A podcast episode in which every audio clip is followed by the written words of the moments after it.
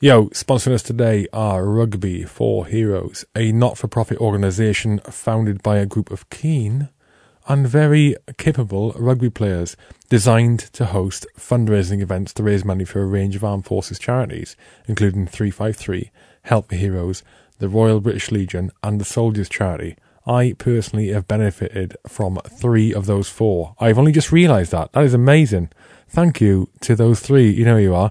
Since forming in 2009 to commemorate the loss in action of Private Joe Whitaker, a four para lad, they have raised over £100,000 for those benefit charities listed earlier. The founders are members of Old Leamingtonians RFC and are massive supporters of our forces and their families. Check them out on their website www.rugbyforheroes.org and their Facebook, Twitter, and Instagram feeds at rugby number four heroes. Their next major event is the Rugby for Heroes Beer and Gin Festival, obviously Beer and Gin Festival, the rugby players, to be held at the Old Leamingtonians RFC on the weekend of the 10th and 11th of May 2019. Stick it in your calendar, block it out, sell the kids, do anything you can to get there. Nothing else matters. Beer and gin only with Rugby for Heroes. Don't sell the kids unless you can get a good price. Rugby for Heroes is very proud to be a sponsor of the HR podcast as part of its continuing program of support for veterans, serving members, and their families. Also sponsors today are disaster response charity Team Rubicon UK. Team Rubicon's chiefly ex-military volunteers earned their spurs in hostile character testing environments. Today, they deliver life-saving aid both at home or abroad. Every one of their grey shirt volunteers bring determination and hard-won experience to their humanitarian mission. They are one team with a bias for action, creating order in the wake of destruction. Right now, Team Rubicon are delivering critical aid to the people of Palu, Indonesia. Over 2,000 people are known to have died in the recent earthquake and tsunami, and many thousands are still unaccounted for. In the aftermath, 83,000 people have been displaced, with many living in temporary camps. As monsoon season approaches, the risk of deadly diseases like cholera and malaria increases amongst the survivors. At least 460,000 children have been affected by the disaster, many of them separated from their families. Team Rubicon are one of the very few international NGOs invited by the Indonesian authorities to provide support, but they can only stay in Indonesia as long as their funding allows, folks. They need your help today.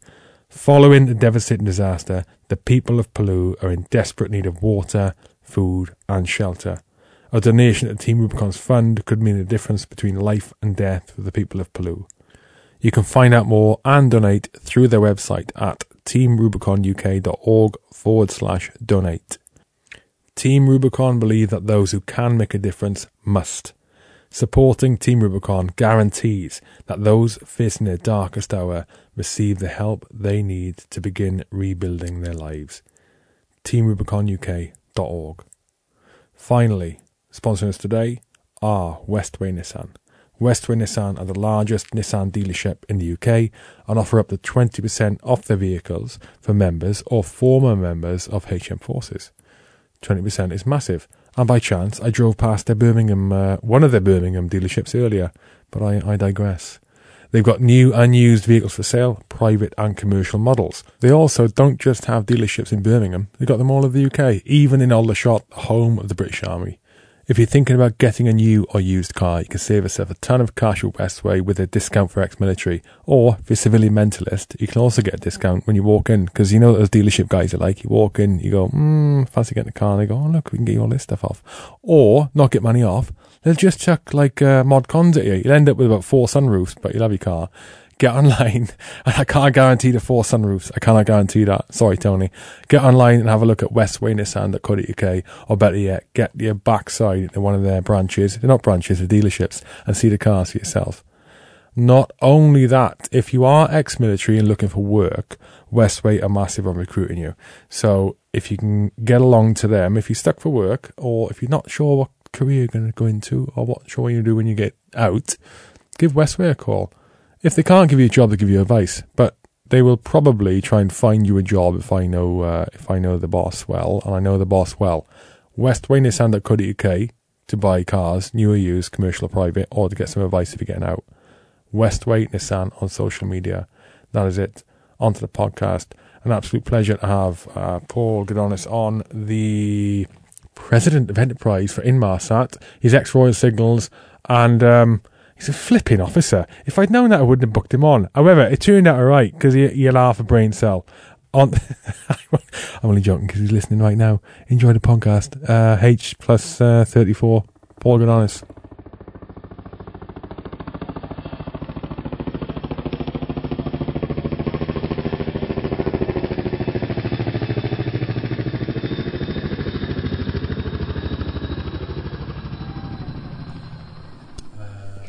Try not to flex too much. You're on already, Baz. Uh, why the can's not open? Yours is open. Mine is open. Happy days. Where did you um? Mate, I said before this, textured cans. Cheers, by the way. Cheers, buddy. Paul Gudonis. Textured cans. Yep. Who makes these? So uh, these are a bunch of craft beers. Um, obviously, I like the uh, the whole craft market, owning a craft cider company. I have noticed that on your Instagram. Oh, Yeah. ah, yes. Is that yours, is it? Yeah, it is. Yeah. I did not know. Are you, is, this a, is this a plug right at the start? Right. right. What's your company? Uh, so it's called Revenant. Yeah. Um, we basically, uh, me and three other guys started it up when we're doing uh, our MBA. Um, doing a masters in business associ- uh, business administration. Are you still doing that? No, no, done. Um, and basically, we um, we were bored in, in a class one day, and we said, look, what we need to do is find something that we can base a lot of these projects on, rather than just doing them for, you know, for the sake of doing them. Um, what, a lot of your course projects? yeah, Yeah, okay. exactly. And so um, we were basically trying to think about ideas, and we went into uh, a bar um, in Euston, and we're talking about, oh, you know, what could we do? What could we do for an idea? And we're drinking these ciders, and uh, this Kiwi guy, Richard, Richard Williams, he says, uh, I can make better cider than this. Um, so I'm like, Is he on the course? yeah, yeah. like really? Um, the guy, yeah, he's a coffee importer. He's a he's a really cool dude. Um, and we're like, yeah, really, you can make better cider than this? And he's like, yeah, well, there's the business idea. Let's make better cider. Um, so Revenant, which means like rebirth. Yeah. Um, so trying to create something that is different, basically, and uh, so it's very, it's like a dry, sparkling cider. Um, and so yeah, that's where that's where it all started, basically. And uh, it's a bit of a side project um, alongside the other side projects that I've got and the uh, and the and the full time job. Eve. Eve Yeah. is our signature cider created from our mission to give new life to apples. Brilliant. Give into the temptation. Right, I like it. I, I th- you had mentioned that to me before, and I f- completely forgot about. it. I do apologise. No, that's okay. But so I kind of I like the whole uh, the craft beer scene. It's yeah, it's pretty cool. Um, there's a great little place in Chelmsford called Hopsters on Moulsham Street. Um, which which one's that most? Street? it's uh, it's the one with all the kind of um, shops and bars on that's just going out of town up towards Tesco's. Yes, I know. Um, so basically, Ed in there he sells uh, our cider, um, and uh, he's got an amazing selection of, uh, of beers. So yeah, you know, dropped in there today. I was having a chat with Ed, um, and yeah, just picked up some beers. How many different? Uh, uh, sorry, going back to the Revenant. How many Yeah. different uh, uh, ciders have you got? So we've only got the one. Um, we brew it in someone else's premises, Yeah. uh, and um, so it's kind of like a nomad kind of thing. You know, you use someone else's premises. You, it's your own recipe. Um, it's designed to be different to normal cider, so it's quite um, dry, Mm-hmm. sparkling cider, bit kind of like a prosecco, easy drinking sort of thing. Um, so we've only got the one at the moment. The intent is to look at doing something different as well next to that. So either a sharing bottle um, you can take to a party or whatever else, which has already been done. It's not too original an idea, but um, looking to kind of build on that, or maybe looking into kegs or something seasonal, Mm. like a something you could make as a mold cider, that sort of thing. Mm-hmm. Um, being from the West Country, uh, West Country. I kind of know where it is now. yeah, That have you not noticed though? Being you're from Chelmsford, right? Yep. no, not from Chelmsford. From West Country. You live Yep. in Chelmsford. Yep. Have you not noticed this end? So you would have uh, noticed it in a different way. When I came west to west uh, to Warwickshire, West Midlands, Yep. West no not West Country, is it? No, Nope. I'm, I'm just I'm just remembering my lessons from Yep. three or four of the podcasts. I remember. um, when I came west, so from from Colchester, I lived in Colchester to here, and then also it's the same coming from Wales. If I come from Wales to here, the fo- the flipping heck, how popular uh, craft craft ale is. Yeah. it's mental. It's in, like in Colchester, it's, you go out, you have a your beer, like a cider, a lager, you know, and then maybe in the pub they'll have a couple of your bog standard like IPA, you know, you know, bog standard IPA or like Brains, no, not Brains, it's Wales, you know, Yeah. that kind of stuff that you all know. But you come here and flipping heck, you walk in the pub and there's more ales in a lot of them than there's is on lagers. And not just that, it's the demographic that drink it. Mate, it's like my age, your age, and down to, to early to mid twenties, going in and asking for a ju- jug of ale. I know, but it's it's uh it's like people want to try something different. They, you know, they don't want to just drink Stella or John Smith's or Guinness or whatever else. They want to try something different when they go to different bars. And uh, it's mental, mate. You go the amount of selection you go to now in certain places. Yeah, it's it's great. But I mean, it's good because what I really like about it is um, is it's all small companies. You know, these are entrepreneurs are doing things that are getting off their own back and really going and doing something different, which is, I think, to be applauded, right? You, you know, you've seen you know, the social media stuff. Uh, one of the biggest things I love at the moment is all these small companies that are being set up by veterans. It, it's mega, and they're, and they're totally smashing life. And um, you know, that's what I like about some of these things. And there's a there's one called Ink Spot actually, which is um, set up by uh, some army guys down in uh, um, South London, um, which is which is a pretty good brewery as well. So yeah, there's uh, there's a lot of good stuff out there. Is it, it? I've asked this before. Um, do you do you think that um, it's more? It's that we more veterans are start are being more are more entre- entrepreneurial and set up their own businesses now and just think, "Fuck, I'm going to do it." Um, or is it that we're more? It's, they're better publicising it, and it's all, so it's not really increased. It's the same as before. You know, it was the same twenty years ago.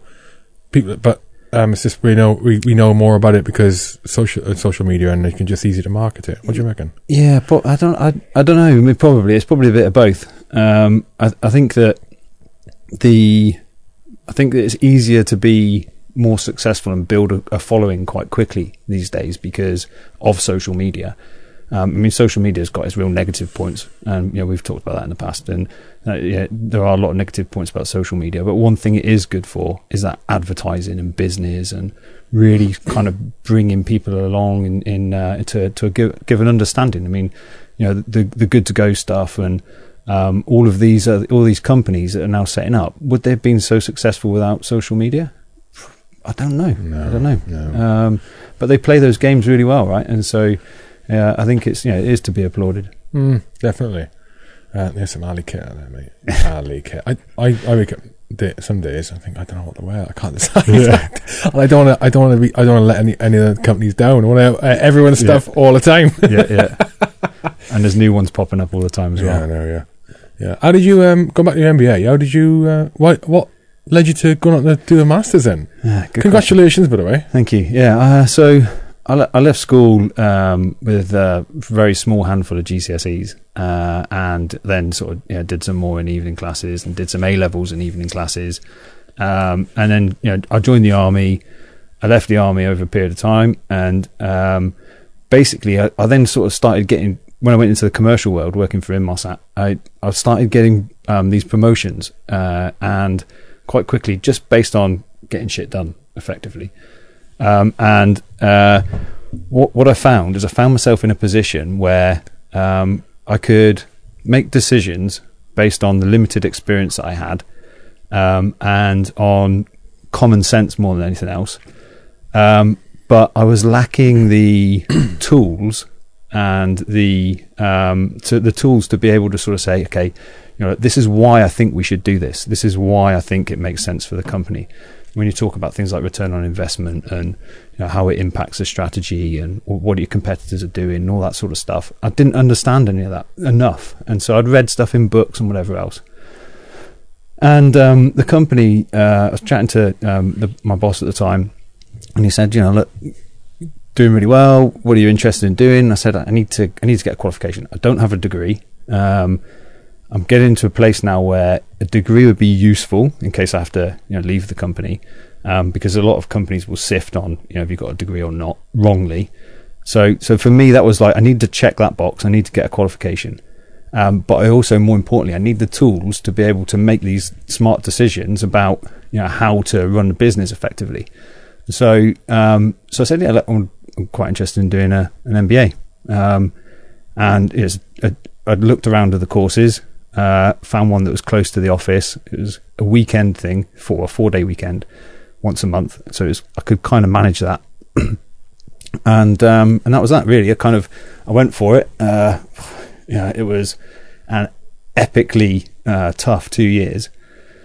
But um, yeah, I made some great mates. Started a company. Um, yeah, bizarrely, uh, and uh, you know it was it was really worthwhile because it has given me the tools to to get to where I am today. Basically, Did you use any of the military um, funding for that? um, I didn't, but um, they were they are very, certainly Cass Business School, which is in London, are very keen to bring people in um, who are veterans. What, Uh, what business school? Sorry. Cass Business Cass. School. Yeah, C A S S Cass Okay. Business School. Um, so it's part of the uh, uh, London London University. Um, but it, you know, it's close to the office, um, and uh, you know, it's a it's a it's a good, well known business school. Um, and you know, they they really encourage. They they try to get veterans through on the course. And so I knew a guy, Ian Kerrigan, another guy, veteran owned business, um, Norse. Uh, um, does like beard oils and stuff like that. So yeah, really, really, uh, really cool. It's called business. Norse. and he called does Norse. beard oil, Yeah. oils. Of course, Oh, yeah. and barber products. Um, but so you know, and he does other things as well. Uh, he's a bit of a serial entrepreneur. Have you ever bought beard oil? Yeah. Have you got beard oil on right now? Um, yeah. Go on. All your street cred gone. Go on. yeah, yeah. Norse beard oil is actually. Yeah. So it's a good one. Um, Look, your beard looks radiant. I have to say. smooth. Anyway, go on. so um, yeah, so you know, it's uh, uh, so they basically encourage people to come on, on the courses, and yeah, no, it's, it was good. You know the M&D fund will fund degrees. I do, yeah. So um, we're actually using some of that funding ourselves now in Inmarsat um, to put people through courses. Um, so, so we're actually using this. Gov- this is a government fund that we're using to help put people through courses who are veterans. Ah, I'm I'm I'm referring to the fund that an individual can get. So you know you you have your ELCAS, you can get up the three payments in ELCAS, and then well, know that, that aside, uh, up until a few years ago, I say up until I know that at least a few years ago, up until a few years ago, the MOD would um, would pay for you if you wanted to go to university to do a course. Didn't ma- did, uh, to do a degree. It didn't matter which what it was, as long as you were eligible with that university for it. Okay. Mm. I was looking at a, at the time. I was looking for either occupational health and safety or or a security management thing. Yeah. but um, I never took it further. Uh, I will. I will. I think you got you got to do it within ten years of leaving. Okay. You know, another four years. It's just. I mean, my opinion with it with the with degrees these days, it's changed a lot. oh, definitely with the last sort of year or so. It's, I see it. It's less important as it was. Fucking hell, ten years ago. Mm. That's not to say it's not important, but Mm. but less so. Um, but then, if I got that opportunity to go and do it, and it's not going to cost me a penny, and I enjoy learning, Mm. you know, and and exactly like you said, um, when when people leave, you you said, uh, well, you know, I, I I just got stuff done, and I you know uh, solutions in that were obvious. well, it they like it's like a uh, second nature, and that, that obvious. I'm gonna when you when you look at when you say let's say obvious, it's obvious to me when you look at um. um, Let's talk about a worker. Yeah. Right, let's talk about a worker, and this is this is an example of the way my brain still works now. The difference is I can see how it impacts further. I can see and explain how it impacts further the chain to Yeah. from a client to a customer and cost and savings and all that. And there was a I was involved in a big a big project. On this project, ad. well, let's just talk about the screws, right? The screws going into these things that are being made. There was something like thirty-three thousand of these screws going into these components, right? And these aren't manually put in. This wasn't machines. This is a person with a tech. Is a tech screw with, with a, a, a tech gun, right? And uh, I get that after uh, building IKEA furniture. All the time. that IKEA furniture's harder. it looks so easy. Come in a flat pack box, take it out, and you're ripping your hair out. I know. So, so in this, when I, whenever I'm doing anything, Yeah. it's all about, it's all about. My first thing is energy expenditure, and and and um, and what's the word? Efficiency. Yep. As fast as I can do it with minimum energy, because go back to the military days, Yeah. energy, food, Mm. yeah, and efficiency, for energy and time. Less time, less ammo, Mm. less water needed. Get the mission accomplished faster. Uh, It's almost like an autistic thing. no? Yeah, yeah, That's how I think. From little things I do every day, it's it, it- it's bizarre. Um, now with this project, there was a there was two of these guys putting these screws in on these component parts, and they were they were getting fatigued halfway through ma- making one of them. It would take about an hour to put three or four hundred. No, no, I tell you, it wasn't an hour. It was like half an hour to put in three or four hundred screws along this along this thing. It was it was an epic. That was for each. That was for each of this thing was being Yeah. built, and there were thirty three of these. It took weeks and weeks and weeks and weeks. Right. Well, halfway through, they haven't have a break because their arms getting knackered from the tech gun. Yeah. But if um, it, and while it, they were drilling this, they were drilling the screw with the tech gun, and I experienced this because I was helping, right? Yep. Drilling the screw with the tech gun, and I, what your natural thing is when the screw's drilled in, zzz, drill down, then you pick the drill up to put the next screw in, and you move on to the next one. So you're holding the drill in your hand up, your, Yeah. your arms holding the drill up while you're picking the next screw up with your hand, and you put it in the end. So I changed it. so you screw the drill in. Yeah. You don't lift the drill up. You leave the drill on that screwed in screw while your left hand goes in and gets the next screw out. Ah, genius. Yeah, genius, isn't it? yes. So easy. Right. Then you place that screw in the next hole. Yeah. Pick the drill up in the next. The drill all of a sudden you're only lifting it up for like a split second as, as opposed to holding it up in the air for five seconds. Over 300, 400 screws, it's a nightmare. Yeah. They didn't need to have a break anymore, and they were completing all those screws in about 10 minutes, 20 minutes less. Well, it, that means they achieve, well, as you know, that Wow. means they can become more productive. Yeah. Just off that one change. Yeah. Leave the drill sitting on the screw. Yeah. That's amazing. But it's, you, you know where I'm coming from, don't do, you? yeah, right? yeah. And then over, over the course of time, they're more productive. yeah. The director's chuffed because it costs. It then he's paying less for the same amount of work that he's always quote, already quoted to the clients. All of a sudden, and his profit's gone up. Yeah. Yeah. Yeah, less fatigue, health and safety wise, Yeah. less chance for uh, repetitive strain strain injury. injury. Genius. well, I know what you're talking about, but, and then it's uh, but like you say, it's seeing how that impacts everything all the way up. Yeah, yeah, exactly. And actually, yeah, you know that that um, that was pretty much that how I kind of really st- got that development through uh, um, through the company, through the different positions, was just by tr- you know to trying to make small um, time saving um, efficiency gains, effectively trying to make things easier for people, just trying to solve problems and that sort of thing. And before I knew it, I was moving into you know another role, and another role, and another role, and then find myself running a team and then a bigger team. Yeah, so I think that kind of it's, a, it's a powerful message, mate. The the fact that um, actually you know just using that common sense can get you really far. You don't need those qualifications or anything else. Yeah, they are an enabler. They can open doors for you, but you don't need them. Um, just that common sense that you, you get from being in the military is is a, a powerful skill set. Knowing that you got it and then Yeah. realizing what it does. Yeah, and God, yeah, MOD is absolutely pants at um, explaining that to people. Though, right? Kind of getting it through to people that um, the skill set. Or maybe it, maybe it's an intentional thing because you know you don't. Actually, I remember you do the whole career transition thing, and you do the um, you do the uh, the test that you put all your you know, the answers to questions in, and it comes out with your list of top twenty jobs that you should do. Number one, army officer. I was like, oh come on, really? when you were getting out, I was getting out. oh yeah, oh, I didn't realise. I didn't do that. I'll I didn't stay in. option.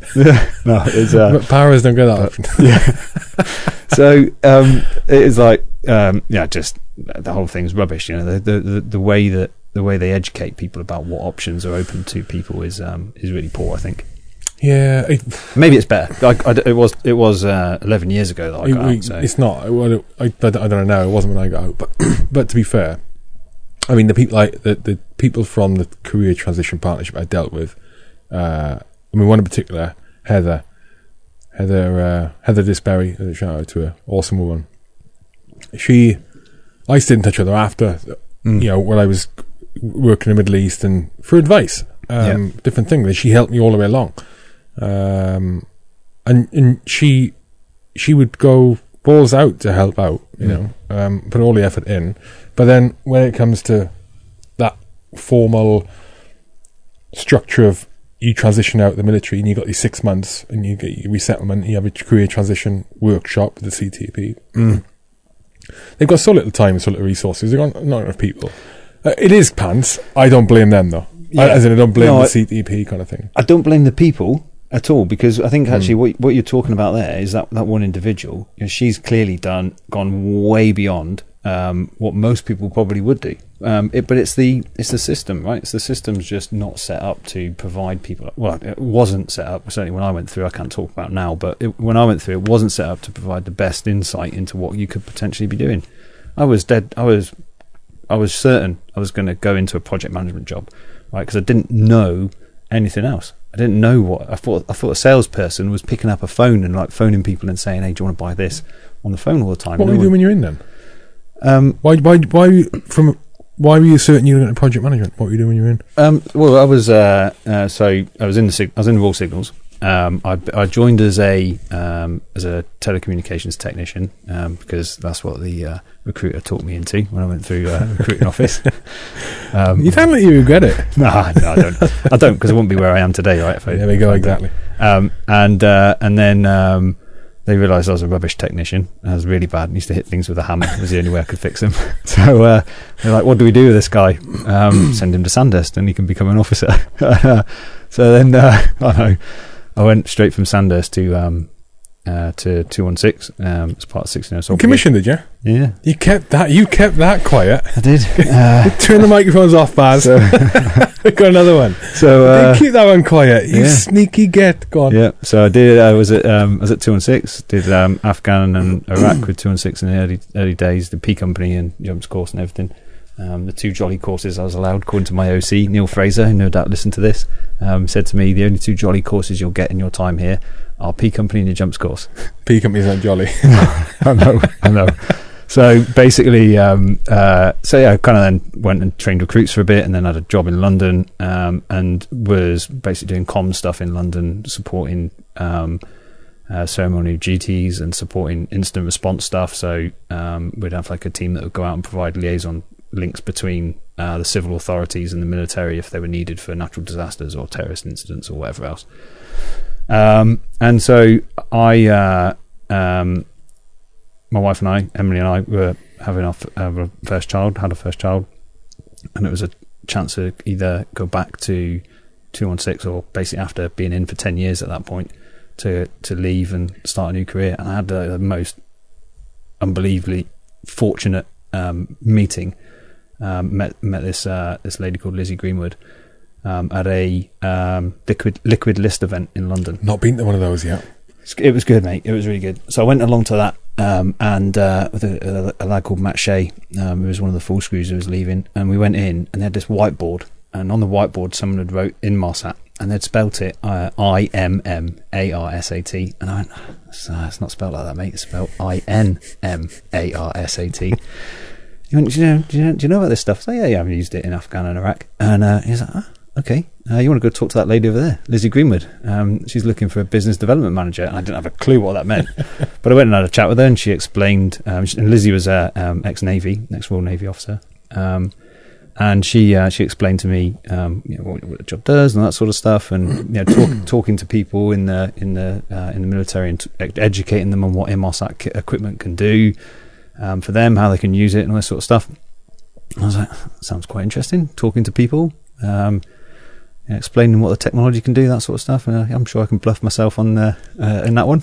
so um, yeah, before I knew it, uh, I was pretty much um, in uh, into him. I, was, I had a couple of interviews and everything, and I was still officially in. And I was at that point, I was going on a project management course. Um, they said the guy Gordon McMillan, uh, uh, XRF guy who was running the team I was going for in Inmarsat, he said to me, um, "Can you start next week?" And that that that week was my last week in the army, and the next week I was supposed to be doing a project management course on my um, resettlement. Ah. And uh, I was like, well, you know, as long as the army will let me go out of that course, and yeah, definitely. So I went and had a chat with my boss at the time, um, great guy called James Vosper.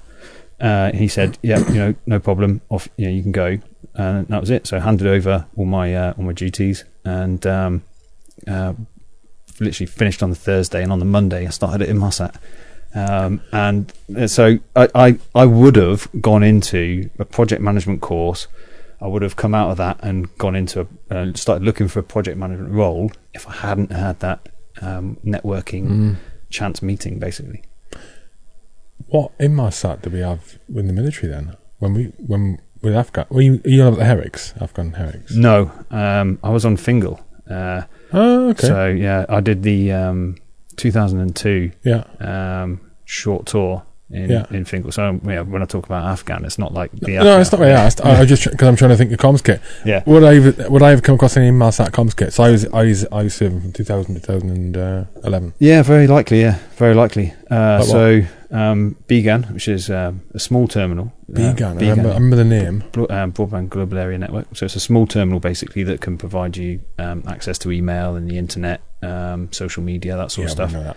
I, So- I have brain farts all the time now. So they, it could have been uh, Inmarsat handheld um, satellite phones uh, for welfare um, purposes. Uh, so there, there are, there, I'm pretty sure, and I certainly know that, um, yeah, the, the uh, there are deployable sort of welfare kits that some of the um, like they could take up beyond uh, Bastion and places like that um, that people had small sort of Pelican cases with. Mhm.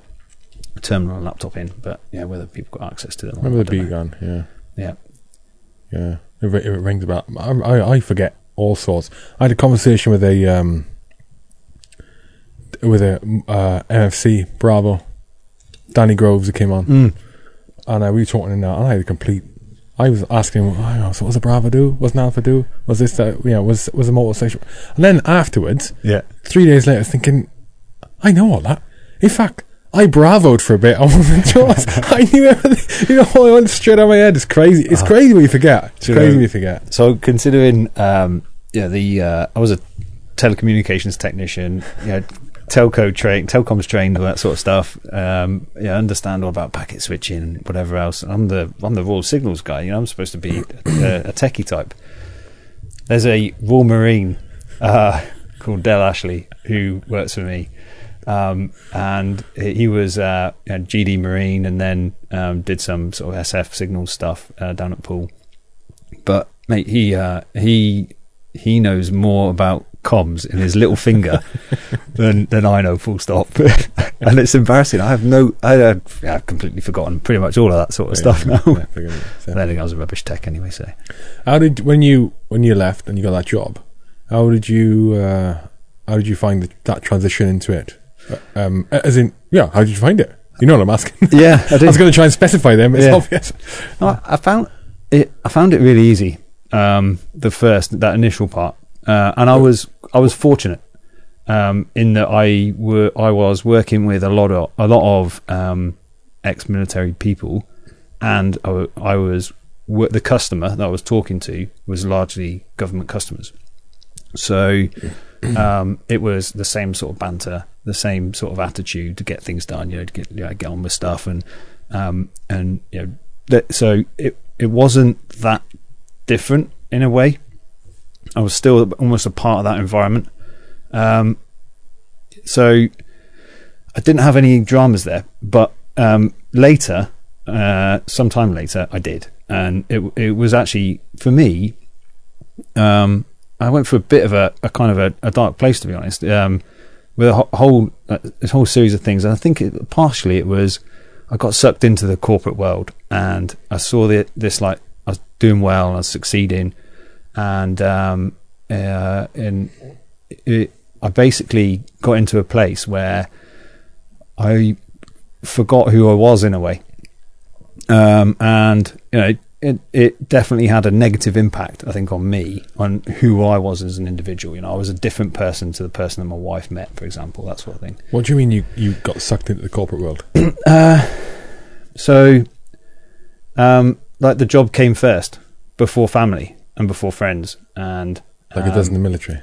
yeah Mission comes first. yeah but it doesn't need to be that way in the in the corporate world and the worst thing is um pretty pretty much uh certainly certainly now anyway um it no one expects it to be like that like my boss the CEO of Inmarsat um yeah he puts family first all the time um and I've got massive respect for him for that and um and I didn't for a, for a period of time. It was about the job. I was traveling more than probably more than I needed to um, to see customers and trying to you know, do deals and whatever else. And I was working late, and the the phone would beep, and I'd be on the email, and um, you know, not paying attention to what was going on at home, and I got sucked into uh, this kind of and almost like a almost like crack basically in that I was getting promoted and I was getting recognized and I was getting this development and I could see that this was all good.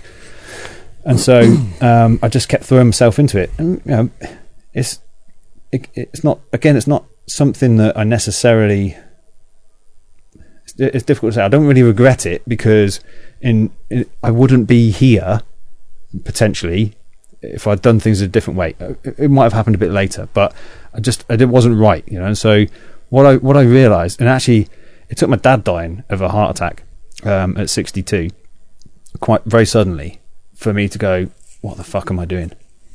Yeah, who who who am I basically? And um, I had the, I had then like a, a quite a big wobble, uh, and um, struggled for a bit. Um, you know, had like anxiety issues and stuff like that, and you know, I know that people from work will be listening to this, and I, I'm hoping it didn't come across, but I did, and it was it. There were some pretty you know negative times for me, and uh, um, yeah, thankfully, my wife was great. She kind of stood you know by me and everything, and helped me through a lot of that stuff and whatever else. But the thing that um, the thing that really sort of got me back on track again um, was Team Rubicon. Um, because I I realized I realized quite quick it was actually an incident that um, when the when the uh, earthquake happened in Nepal um, back in 2014 15 Keep talking. Sort this light out. Okay, No, yeah, it's no, not flashing of you. yeah yeah. Flipping. Uh, that's the interrogation room. I thought it was people talking to me Oh, mate, it's not. Um, uh, so basically, the um, uh, the when the earthquake happened in Nepal, um, we sent two of the lads out, uh, Del and another guy, um, John, out to uh, Nepal to provide comm support to the media guys uh, and the uh, aid agencies that were on the ground. Okay, so we had some new equipment, and they Mhm. took that out there, and they set it up in Nepal, and um, they uh, they were then working out there for a period of time in the immediate aftermath of uh, the the big earthquake in Nepal, and um, the when- they came back, they were buzzing, and you know, Del was like, "Yeah, that was, honestly, he's like that was the, one of the best things I've done since I left the military." And we need to find a way to do that more. Right? Use us, use the capabilities that Inmarsat has to do good as well as just you know doing sales but also you know getting us on that ground was was a great feeling. So when uh, then the next year when the Haiti um, disaster happened, we looked to send a, um, um, Del and another guy out again, and um, uh, basically we were told that you know you're not a recognised disaster response agency. Don't come out because if you do, you won't be able to leave the airport. Okay, you'll be stuck there. So like, okay, know, fine. We started looking for uh, a way to legitimize um, that deployment to partner with somebody, and then we found Team Rubicon. And um, and for me, that that was genuinely uh, started this almost like a finding that purpose again. Because what I realised was I, I I didn't have a purpose. Right, my my purpose at that time was kind of you know working, doing the job, and whatever else. But what was it really delivering? I was making money for the shareholders, which is obviously important. Making money for people that I'm never probably going to meet, but it didn't really um, engage me in, in terms of giving me that sense of purpose that I used to have when you know I used to cut around in beret and wings on my arm and you know and all that sort of stuff. Know, it's different. So um, basically, then met Team Rubicon and uh, and we started that partnership, and that's what really gave me that that sense of purpose again, and got me really energized about what I'm doing in the job as well. So I, think those two things came hand in hand. I started being better at my job and doing better in uh, in in work as soon as I had that something else that was there that was giving me um, that that north star, I suppose, that it, it kind of then guides you and is, is you as an individual. So yeah, You, you can, yeah, I, I yeah, I, I see it, mate. You know, um, and we spoke about this before. You Yeah. know, off, um, not on the podcast. Um, and it's a purpose, objective, mission, and that's not, you know, that, that I, I, that that'll be something that a lot, a lot of people don't realize they're missing until they, until they realize. Look, a career Mm. a career really in that in the way you describe how you experience it, a negative aspect. Loads of people go through that. Why are you why are you doing your job? Why are you earning your money? Why are you flipping grafting? Uh, Mm. Look, graft. Don't get me wrong, because just you know working hard at something to achieve something is good, right? Yep. But you don't just want material No. return on that investment of your time and energy. You want emotional investment. You need emotional investment, and you sh- it should be the emotional investment, uh, the emotional return Yep. on investment that overrides the material.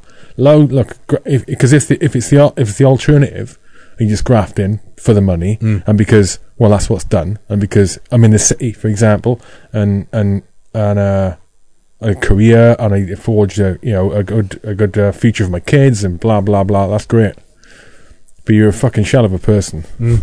really 100%. until you realise. So it's a, I, I've realised it recently. Recently myself. I when you it's funny you mentioned Team Rubicon as well. And I had Richard Sharp on, and we were talking on it, I know we were talking after, and I was thinking, "Fucking hell, that is Ali. Team Rubicon, Ali. Yeah. We should know what it's for." And I've and, and I've got a my AKUs, which I bought a couple of years back for a um a forty miler, like for charity, and uh, I've got a pair of Crye Crye trousers Crye combat trousers, but like khaki. What I wear them for? I bought them for the same thing. Yeah. But they knew that didn't wear the knee pads there. And I was thinking, after I chat with him next couple of days, and I put the boots on, I thought, fucking hell, imagine wear these again, because you need to wear them, because you're on the ground, you know, going Yeah, somewhere yeah. with a purpose, with a mission, because you're going to help people, but you're going into like a volatile, that's what, it, like that volatile environment is what appeals, because we, we're probably the most capable and comfortable in that environment. So, yeah, no, we're probably the most comfortable in that environment. Mm. We've been there a million times before on the operations we've done. So come on, tell me what needs doing, and I'm going to help people out. You Yeah. know, I'm going to be wearing my AKUs and my Ali uh, combats. That's Yeah, yeah, it's that purpose and objective and an emotional return on it because the emotional return on that is I'm helping people out. yeah, exactly. You know, it's uh, it's a good thing they got going on. It's brilliant. It is brilliant, and um, you know, I I I, uh, I, th- I thoroughly recommend any, pretty much anybody I meet now that's leaving the military. Um, I recommend you know go and uh, go and go and have a chat with them because it, it, there's great networking opportunities. There's a lot of companies now that are looking to develop partnerships similar to the one Inmarsat has, um, and and they all they are looking for this type of person. I I, be- I believe the sort of person that is going to go out of their way that wants to volunteer to put themselves into a disaster response situation is the sort of person that I want working for me because they're the sort of person that wants to go that extra mile, that wants to dig out and you know do good things, and that, that's one hell of an attribute. I'd rather have that than a degree any day. Mhm. Um, and so, yeah, I think that there's a it, it sets a real powerful message to people. If you if you've got that on your CV, I think to people like myself, um, yeah, it, it stands out. hmm hmm Inherently good and honest. Those Yeah. two things can, you know, you can have the stupidest person in the world. Well, uh, what's the politically correct way of putting that? the least mentally capable person in the world, yeah, yeah. but a good, inherently good, a good person, yeah. and they're honest. Well, they're willing to That trumps a lot of a lot of other people. They're willing to put themselves into an uncomfortable position. Right? Yeah. You go out to these places, you're Oh, I not wasn't staying in saying a Team hotel. Rubicon people are stupid. No, Yeah, no, no, no, no, no. Jesus. I wasn't saying either, but um, yeah, yeah, but you've met Richard Richard Yeah, Sharp, right? What about Richard? Yeah. Why, what are you insinuating? you might have taken a few too many blows to the head. Um, but um, no, no, the, uh, the the the thing is, if you're willing to put yourself in a situation where um, it is going to be uncomfortable, it's only two weeks, but you know, you're not going to be living in a hotel. at least you can go longer if you want, can't you? You can do, yeah. Um, and, and you're willing to live in that in that kind of circumstance to do, and to do good, uh, to work hard. Uh, that's all that matters to me. There, uh, there is a there's a big thing about uh, about attitude, I think, um, and it goes back to you know your time in the military. The guy who's the most gifted um, I, I, wasn't always the guy that was the was the best or the most liked, or you know, it's the guy that is willing to work hard and put the graft in and it doesn't matter if they're a, a try hard type of person rather than a achieving 100% every time with like you know minimum effort.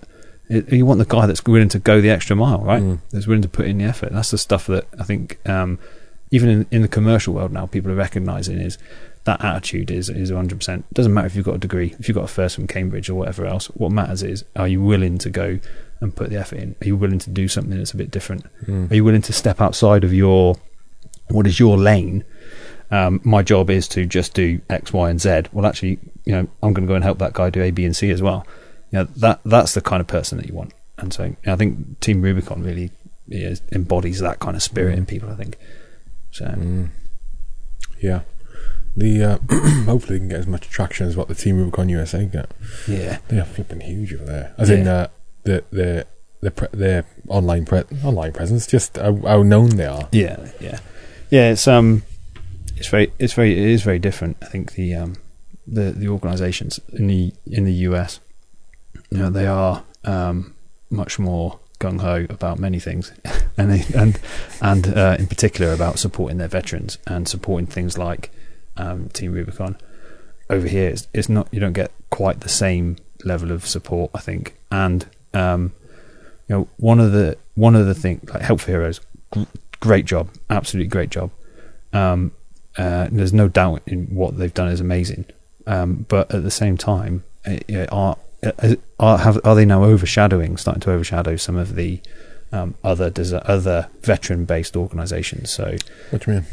um, so I'm um, going to go down the rabbit hole here now. yeah. Go on. so I think that the the so there's two things. There's two ways I look at it. Really, to be to be um, to be honest. And again, this isn't to say that I think that they've done a great, they've done an amazing job, and they've turned around a lot of the opinion on veterans.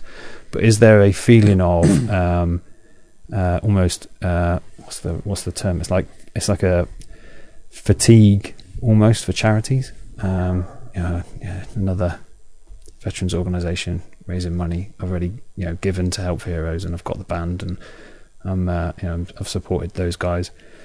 I want to go support Team Rubicon as well.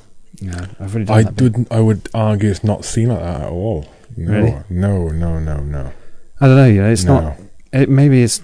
I don't. I don't think it's. Um, I think there was a period of time when um, raising money for um, veterans organisations um, was maybe not easier, but um, there was a lot of it going on. And I think now it, it, it definitely isn't as easy as it was. And and I think you know what I'm, what I'm trying to get across here is that in the US. Um, there is a there is still a lot of people giving and donating to those sorts of charities in the UK, it's very different. There isn't as much um, of it, and maybe it's just a, a difference in the culture or whatever. I don't know, but uh, it's Was it certainly not the declined? Is it. Um, donations to military charities, or is that just? I think it's just harder. think? I think it's harder to get traction, in my opinion. Oh, harder for a charity to get traction. Yeah, well, going back to team, so Team Rubicon, I don't think at all. It's, it's uh, no, they, they they're uh, they're donators, so they they target sort of people who would help them raise funds because they're a charity, like you said. They Mm. yeah, they don't flip into Paul. Those people getting sent out there, they didn't. Team Rubicon didn't pay for it because they get you know loads of money from whatever or they you know a company they got from charitable donations. But I think the people that are donating to Team Rubicon are the the major- if you looked at the majority of the donation, the people who donate, they're probably donating not because well, Team Rubicon uses predominantly military people on their as volunteer base, but those the people are donating because they want to help people in crisis overseas. I it I, I that's I've not even ever considered it a military charity, military oriented charity, because that's not they help. yeah, true. Um, well, they do um, because I mean, so the whole the whole there's two reasons why help Team with money Rubicon- and that. I mean. There's two, re- yeah. There's two reasons that Team Rubicon was set up. One was to um, help. Yeah, very good. Uh, drinking the cider, excellent. Um, uh, as long as you don't have vomit, it's cool. um, no, there's two reasons. There's two reasons, right? One was um, the, the whole core of uh, um, of Team Rubicon is to he- is to help veterans, right? It's to help veterans to um, integrate into society and into you know, whilst using those skill sets that they they ha- they got in the military to do great things around the world. And um, and I think that uh, the so there so there is definitely a, a veteran aspect to it. Um, is it all about that? No, it's not because you know a lot of the guys that now deploy um, aren't just veterans. There are some, um, in, in fact, some of the guys that deploy from Inmarsat in particular, because we've got now 60 um, um, Team Rubicon trained Oh, people in the company yet. Um, some of those guys are, have no, had no military experience at all, um, and yeah, they've done great jobs in um, on deployments.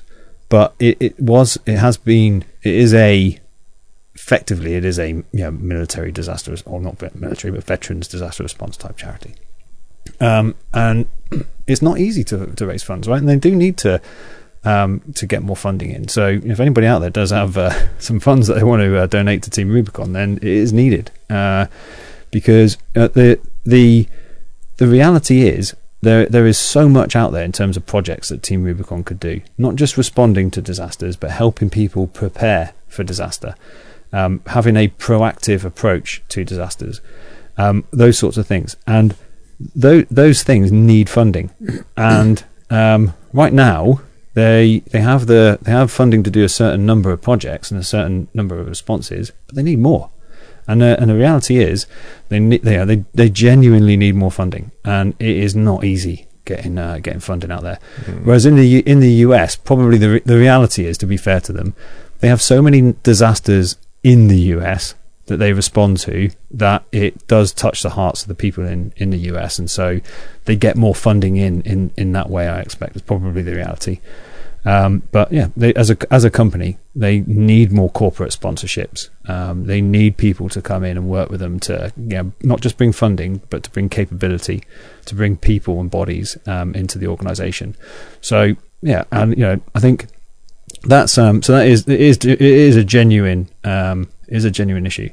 There is something else as well. Going back to um, Help for Heroes, uh, that part of the one of the unintended consequences, I think, um, of uh, some of the the work that's been done to raise money for for veterans um, is that there is a bit of a perception that all all veterans have a um, some kind of mental illness issue or you know, they they they they're, they're a pity case rather than actually someone that is um, that is able to really you know go and do something amazing. And one of the things that um, stuck struck me with Michael Coates' podcast when you when you interviewed him, um, and he came on and he talked about post traumatic growth. Brilliant show, isn't it? It's amazing, and I've, I've, I've I reached out to my, to, to Michael actually to um to, to follow up on this conversation. Has he responded? yeah, he has. Good, yeah, good, and good, we're, we're just trying to find a, the the time now in our diaries. But I, d- I didn't. I I sh- just. Of course, he responded. I didn't mean he was. Yeah. sometimes doesn't. But I think one of the unintended consequences, and this is um, also a problem that, that Team Rubicon USA has, and I've had this um, chat with the CEO, um, Jake uh, Jake Wood, know, of the CEO of Team Rubicon USA, um, is that there is this perception that all veterans have PTSD. Uh, they they are they they they swing to violence quickly, and you know they have anger management issues, and you know they've got all these all these problems. And you know, as we're going back to talking about the um, how so many veterans are now starting up these small companies that are doing really well. That's not the case. You know there are there are a lot of people out there that have amazing skill sets, and um, and as Michael said um, so eloquently in that in the podcast, it it actually can make you stronger. Um, and I, I've I've not really you know faced any of that sort of stuff myself, to be honest. Um, my tools are all very easy. Uh, yeah, so to be in Royal Signals, perhaps, but although actually that's not fair to some of the guys that were in. Uh, an officer. yeah, one officer. Or- yeah Sorry. um, uh, not that's not fair to some of the guys that are on tours later, but um, you know the, uh, the the the reality is um, there there are a lot, of, and that's what Team Rubicon can do. Right, it can take those skill sets that people um, developed uh, and really sort of you know, take them further and use them in uh, in situations that a lot of people would probably feel uncomfortable in. Mhm. But um, yeah, that that uh, so that that post traumatic growth piece, I think, is a, is a great is a great term. I need to you know do do more looking into it, but um, yeah, that was a good good podcast. That one. Mm, yeah, he's he's in, interesting to talk to. Um, I mean, he's one one one way to look at it is that yeah, it can make you stronger, or probably what the more likely it is is it changes you, or it, it sort of molds Yeah. you into slightly sort of core is the same, you know, but it molds you in the Yeah. outside sort of a different area, and you you know some of your strengths that you had become less strong, or maybe maybe weaknesses, maybe even weaknesses. Yeah. Then other areas you become much stronger in, like we were talking about dealing uh, in times of hardship, your mental resilience in times of high stress, in, Yeah. you know, uh, uh, situations where um, decisions, complex decisions that you made in, in a blink of an eye, and blink of an eye, and I mean blink of an eye, Yeah. not like ten seconds, blink of an eye, and you need to make the right decision. Or it goes Pete Tong. Um, so, that- so yeah, the, uh, um, identifying those things, uh, like um, for, for me, what and the reason I come on that for me, and it's probably for other people, maybe, they not realise it. Um, not saying all people, saying some people I don't know. Um, is recognising that uh, as anyone in any military career, right? And this is regardless of your tours, you go through a change. There is a change. You are not as you do in life, right? And you're not the same person when you joined up as when you left. Now, depending on what happens in that career Mm. as a postman, or in your career as a soldier, Yeah. or airman, or sailor, well, the change in that time that affects you is either flipping, you know, can get bigger and bigger and bigger and bigger. And then the thing is with the military um, stuff, I completely agree with what you're saying. I, I, I someone mentioned about you that saying about that the perception now is that veterans are um, uh, pity cases, you know, and uh, I I paid that lip service before and someone said it. Um, I sort of give it a bit of bit of thought. I can't remember what it was like, on the podcast. I do apologise. Didn't mean to pay lip service, but now when you said it, I've obviously thought about it more in between, and I agree. I generally, generally, you know, and, and pity maybe be too strong a word, but I I I get where you're going. I get where Yeah. you're going with it, and I I agree. I agree. Um, so going back to you know your journey through your career and, and uh, anyone and and things change you stresses in work whatever that word may be you know um uh hard life decisions professional or personal and it, it- depending on how hard those things are over, short the shorter those that period of time comes where you got those a lot of stuff's impacting you for example like a tour Yep. right well that changes even more profoundly but you have less time to adjust to it um, like getting me redundant from a job. You've been in a job for 15 years, getting me redundant. That is overnight. 100%. And then all of a sudden you changed Yeah. and you don't know how to get back from it. What happens? Okay, that can happen to anyone. So, but your ability to recognise then, you, you, th- you tend to think then, I'm, I'm ill. I need to sort myself out. Where in actual fact, it's, I've changed. Yeah. And I've changed now completely. Now, don't get me wrong. You could be ill at times. it could be a bit of both. But you've changed, recognising. do you know? Do you know? I think the uh, and it, and you're you're hundred percent right in that um, it's not just veterans, right? Especially you know me- mental health. Men's mental health is a big issue, um, mostly because you know we're all we're macho men and we're not going to admit that I've got you know doubts in my mind and whatever else and that kind of stuff, which is nonsense. you know, and and I think that I had this conversation actually earlier today, um, believe it or not, with a guy who told me was telling me about a relative of his um, who had been made redundant um, working in the city, and um, how he had lost his sense of purpose. And we were talking about purpose and whatever. I was telling him I was coming on the podcast and all that sort of thing. And um, and he was saying, yeah, you know, his uh, his relative had this um, this same issue, working in the city, city banker, doing really well, you know, trading and all this sort of stuff. And all of a sudden, he doesn't have a job, and he doesn't know what, what he's going to do. He's gone from his A game, um, being you know something that you can really identify with, to now not being able to identify with it, and starting to question where am I in my life. And I think that um, that's that's not just a veterans thing. It's uh, it's probably something for blokes everywhere. They get to a certain point in their life when they look back and they think about all the ambitions that they had, and they're like, "Oh man, you know, what have I done?" Yeah, but what are the ambitions in the first place, though, Paul? It's like um, the ambition in the first place probably uh, I want to own a fucking yacht, you know, Yeah. or I want to have a, a mega house wherever, or that kind of thing. My what I think now um, is I just want to do the things that make me happy. I just want to do the things that make me happy, and the short term and the long term. Yeah. That's it. Because in the short term, like it, that makes me happy, and, Yeah. and if I build it in the right way, doesn't impact work. Okay, it actually makes me more productive at work because I'm happier in Yeah. general. I'm doing the things that make me feel good, as long as those things are reputable. But yeah, you, do you know? Yeah. but I I, th- I think that's the point though, Hugh. I think that the um, when you when you get at that point in your life, and I think that a lot of people do go through that, um, regardless of their background. I think the point is that you have to you have to accept that um, you know actually what those things that I wanted that I thought I was going to get in my life maybe weren't realistic or they you know they just didn't happen for whatever reason. There's no point dwelling on that. There's no point regretting it. It's focusing on exactly as you say, what's going to make me happy now, and that, and that was um, I think where for me when I went through that whole you know that lack of purpose and I found Team Rubicon, it I, I was able to start to um, see things differently. I was able to see how lucky I am to uh, to have a you know beautiful, supportive wife and great kids, and um, to not always great. Sometimes they're little buggers, but you know what I mean. You're listening as well, aren't you, you little horrors? Um, so you know, old are they? uh, they are five, nine, and 12, 13, 13 next week. Um, anyway, and all girls. Beautiful little horrors, but yeah, the little horrors. Anyway, but the point being, um, you begin to realise then actually how lucky I am. I've got a good, I've got a good group of friends. Uh, you know that that, that um, have been through some some of them have been through similar things, and some of them have, I've known for a long time. Whatever else, they're they're good guys. I've got a, yeah, I've got a bloody good job.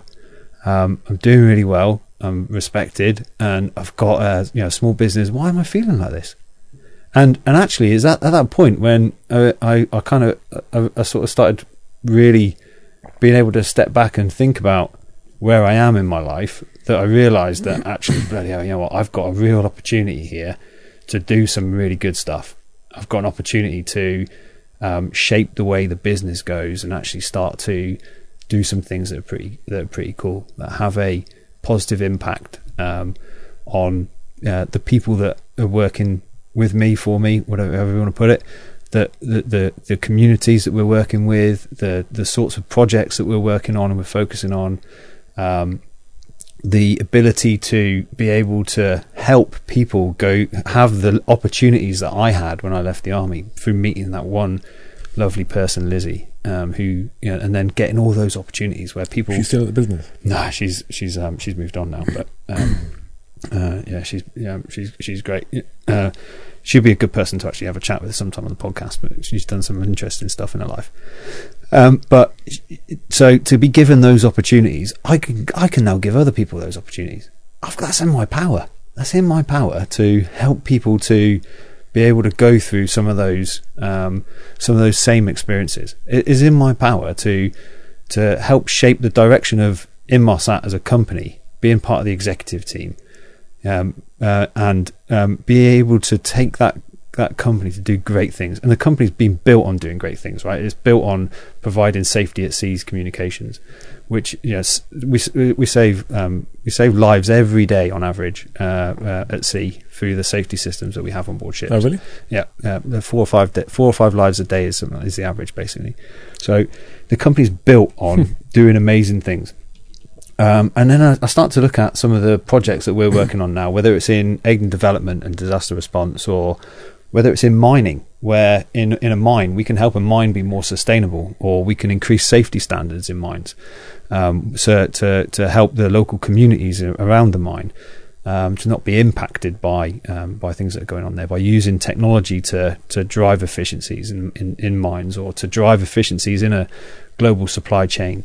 Um, and and to help impact economies around the world and all, all, this sort of stuff. It's like, and it's it sounds pretty grand to say that, but that's genuinely something that I can actually do. Mm. That's nuts. That's absolutely nuts. Mm-hmm. and and so uh, that having that moment to, I think getting getting Team Rubicon into my life, that, that helping then clear that cloud that I was surrounded by. Um, you know, whether it's the black dog story about depression or whatever um, and get clearing that and starting to really see how lucky I am.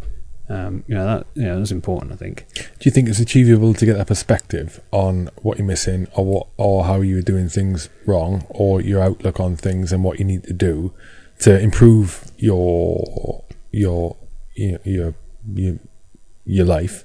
Do you think it's uh, achievable to get that perspective without having to go through the hardships? Um, oh, that's a good question. I don't know. Uh, I think some people genuinely do have it. Um, I think that uh, actually, you know, and this is probably one of the problems in in in our society today, is that people don't talk enough about those those feelings, right? And so, yeah, I, I was I, there was a whole bunch of situ of circumstances that helped me get through that, but the but the problem I mean, it sounds like my whole life has been a whole set of circumstances where I was in the right place at the right time to get where I am today, but um, and that's probably the reality. But the uh, the, the the fact the thing the fact is that people need to. There, there is a bit. There is a moment where you dive into that trough and you're in the bottom of the valley, and get, getting out of it feels impossible. And and it, it and it and I I think that if people talk about those things. There are people that can help them get out of that valley, like can get, help them get out of that trough and, and get to that point where they can again see some of that, those positive things in their life. But if it's the when people don't talk about it and when people don't you know, um, reach out and talk to people, that I think that's when the bad shit happens, mm. and uh, and that's way too frequent at the moment. Mm. Um, I, I I think I mentioned it before about Jordan Peterson's book Rules for Life. Yeah, I started it, and it's that's almost a, oh you started it, man. Mm that title is all. It's just like it does it injustice. It makes it sound one of those like gimmicky. Uh, how to expand your mind? How to be a how to be the big guy? that kind yeah, of. It's not though. Um, and one of the things in there you talk about purpose, and uh, I've been up and down with that. Uh, in fact, not up and down. What the fuck are we talking about? Oh, we hope your kids aren't listening. It's swore. Uh, I uh, I had. I'd say I see that crisis, um, but over a much shorter period of time. Um, it did. It sounds like I don't think it affected me half as much as it did you. Um, I'm a deep thinker anyway, so I go, I go, I go down the rabbit hole, and then I, on that, you know, it sort of has a superficial impact on it on me. Even though when I'm talking, it sounds like I'm going to flip and want to, you know, split, yeah. split the atom. um, and it was that uh, purpose, like what it, what it was, I, I that was my realization. I, there we go. It was my realization. Um, I need a mission. That's what I put it myself. That's what I need. I was, I was, I was explaining it. I, I, need a mission. So I need, I need, I need a mission with an objective. Yeah. I almost, and but at the time I was saying I almost, I almost needed a mission with an object, objective that is unattainable, but still enticing. So mm. I can keep working towards it. That's life, right? That's life. You keep working. Yeah. So what is it? Yeah. What is it? The the problem is is that that that that everyone needs that. That's your that's your purpose. I'm just saying mission. It's your purpose. What's your purpose? Well, you, your purpose in life. Well, you're gonna. That's whatever drives you to keep going because you're never going to achieve it. You're not. All right. I, I'm just bear with me. Can see your face. Yeah. Um, and so that was my argument. I had a few conversations, with a few friends. yeah. Like, what's the fucking point? You know. Um, I don't know. Uh, I don't know what's the, what's the point. Tell me why. What what should I be doing? Because something's not something's not right here. And then I was reading. Uh, well, I was listening to J, JP Jordan Peterson's book, and I'm listening to it a second time now. Fifteen hours worth of listening. I've gone through it a second time now because I want to take things back in. And um, he comes on to a massive chapter on it. He well, he comes on it several times about purpose and God, I can't even replicate what he says. He just talks and talks and talks and talks and talks. But basically, you're saying, you know, you, you, you can't define your purpose. You can't choose your purpose. Like, I can't say, well, t- that's my purpose, Team Rubicon. I can't say it. I don't choose that. You can't if you because if you if you define it like like in your in your in your conscious, you define it as a person. That, that that's not that's not in there inside you. It's not it's not what's going to dry. It's not what's going to keep that fire burning but you can find your purpose. Mm. And one of the things he's, he's basically he, refers back to his his um, patients he's dealt with over the years. He's a clinical psychiatrist over the years and years and years and years. Some a, a lot of those have been uh, ex-military, you know, PTSD sufferers and mental health and all sorts. He's dealt with everyone, right? Yeah. He said, "What you can do is help yourself with the little things, which is what the twelve rules of life are." And and when he comes on, when he's uh, this is one thing that sticks in my mind and everything. He said, he said, um, I think this is in his, in his chapter, and it, the chapter is the chapter is uh, put your own house put your own house in order, before you try to fix the world. And there's another one which is, um, and that's just a chapter heading. The other one which Yeah. is uh, treat yourself like someone needs to be treat yourself like someone needs to be cared for. Yeah, yeah. Right. And I took, I literally in the car, going, taking everything he's in and, and, and repeating it. I went through a stage of those two things. I get in the morning, you know, because I I struggle with a lot of stuff. I say struggle. I just crap at being a human being. right? On the surface, great, and underneath, no, it's just rubbish at it, rubbish at it, at all aspects of it. And I started drilling those two things in my head. And um, because part of the purpose thing was, he said, uh, one of the ways, one of the things that help you find your purpose is do what makes you feel happy, do what makes you feel good, Yeah. and reduce the things that don't do anything really, that don't make you feel good, and you just do it because of the do. Um, an example of that would be money. So I was working, you know, nine till five. Uh, no, no, it wasn't that. It's like seven thirty till four, four thirty um, every day, and then three or four nights for a week. I go straight from work. I, I drive home. I Wouldn't even get home. Straight to work, bar work until midnight because I needed the money. Yeah. And then as I was listening to all this stuff, um, and realizing things, I thought, oh, okay. And I, again, my, I'm very logical, black and white as well. Yeah. So my brain came in. I thought, okay, right, let's work this out. Let's try and let's back up what's been said. If I, if I cut out, like all the bar work in the, in the night, right, um, and just keep one. So if I cut this out, I got more free time to myself. That means I can take myself to go and do what I do, like gym. Let's get not not gym, like BJJ, you know, Yeah, yeah. jiu-jitsu. What that once a week. So I'll be happier. So all my side my, my sideline projects, which some of you know make money, other businesses, can if I'll become more productive at those. Yep. So they'll sort of that me being doing what I want to do, less let more play, less work, will make me more productive, hap- happier, more productive, and then the money that I make on the other businesses will kind of balance the fact I just binned off. Did it? What happened? Yeah. That's what happened. Yeah. You know, I got, I, it did, it's all balanced itself out, but I was happier for it. It's the same thing. Um, so yeah, be, being good, do what you want to do, and that, and that bring you purpose, and and and I don't like in my head now. I don't have, I don't my. I don't have a purpose. I set myself a purpose because I know what makes me happy. What makes me happy is helping people. This is why this is why we're having this conversation. Why I started Yeah, this. This- I- I just like to help people. I do generally, and the people who know me best n- know that. You know, and I've had a lot of help from people as well. Right? It makes me feel good. I feel like I have a obligation to do it because I'm in a privileged spot in certain ways. I'm privileged to be sitting here speaking to you and getting your experiences and have this, um, you know, setting to be able to do it. I'm privileged to know the people I know, and I'm privileged to have the experiences I've had Mm. because 99.9% of the world haven't had the experiences they've had. No. Yeah, you know, they just haven't. So, and I can pass that information on. Um, so that's my set thing. Yeah. I like to make people feel good. But going back to the inherent, what's my put? why should I be here?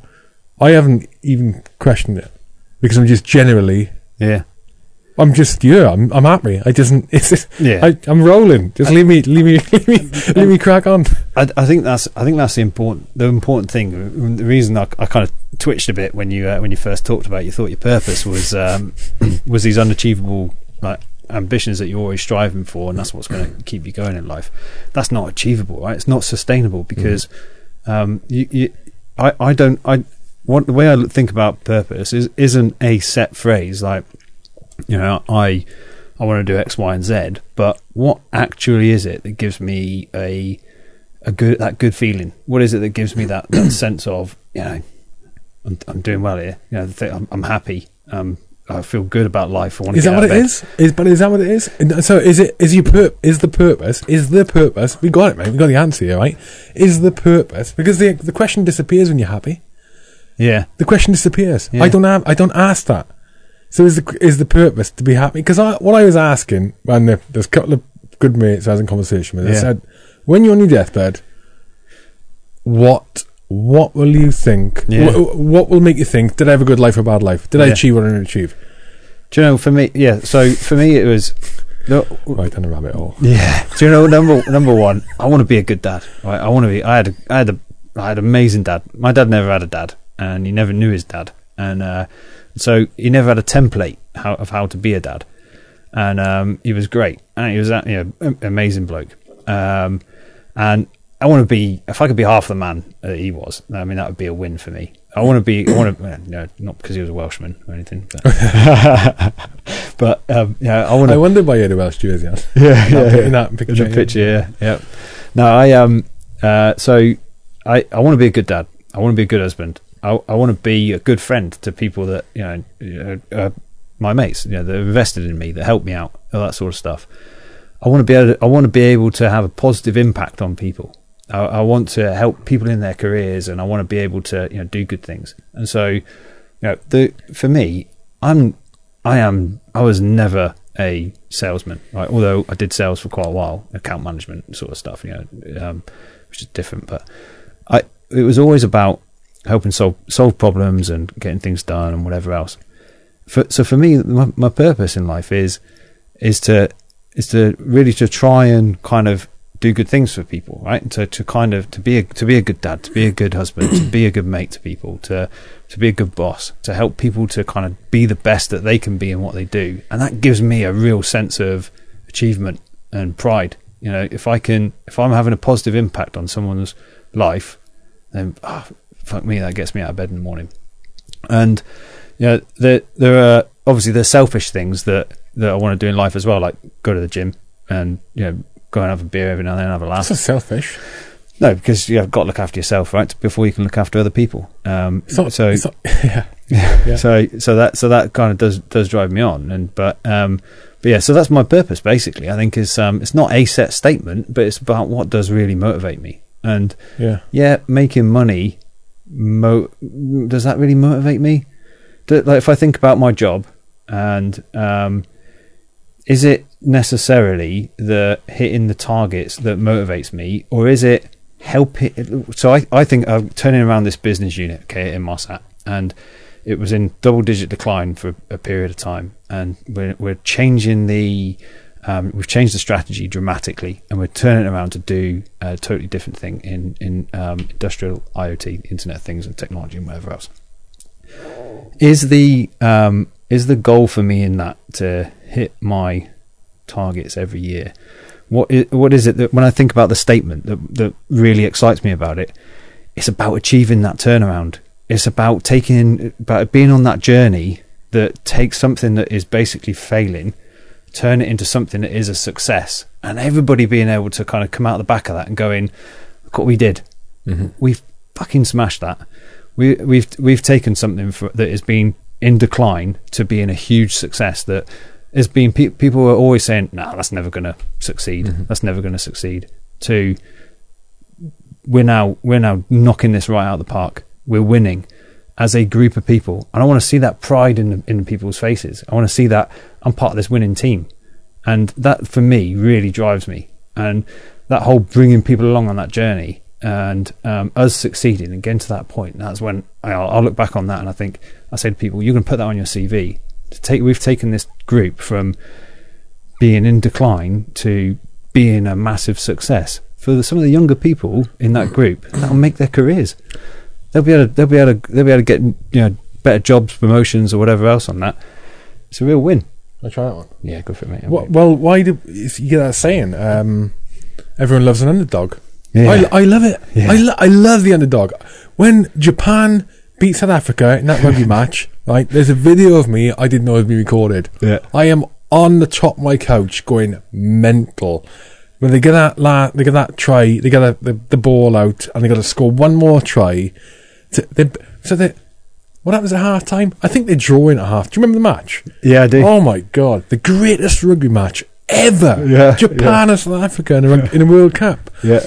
And half time, I think Japan were level with South Africa.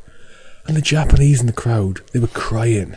They were crying with happiness. Yeah. They were level or just beating them at half time. And they were crying, mate. Like, it was unbelievable. And then it gets to the last 30, 60 seconds, something, 60, 30 seconds, something like that.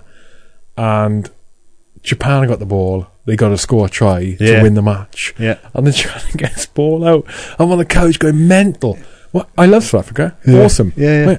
I've got no ties to Japan whatsoever, but they're the underdog. Yeah. How amazing! You know, uh, uh, reason I'm asking it is uh, oh, anyway. So Japan, yeah, they get the ball out, score a try. It's like the greatest rugby match ever, greatest match ever. Yeah, brilliant. And uh, uh, oh, with the Kiwi was it not with the Kiwi coach? The Kiwi coach, didn't they? I think. Yeah, I think so. Yeah. Um, why do people love the underdog? It's it's not. It's because people like to see people succeed. Yeah, It's a that's a. I'm gonna phrase that. People like to see people below them succeed, or they perceive people below them. Right? It's like you know, you get. It's, it's great to see Elon Musk, Elon Musk succeed, but I'm not really asked.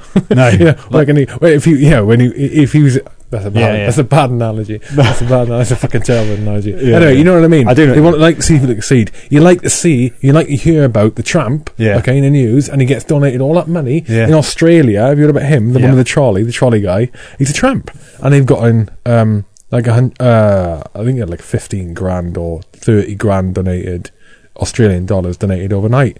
Well, and then they found him, and they were going to give him the money.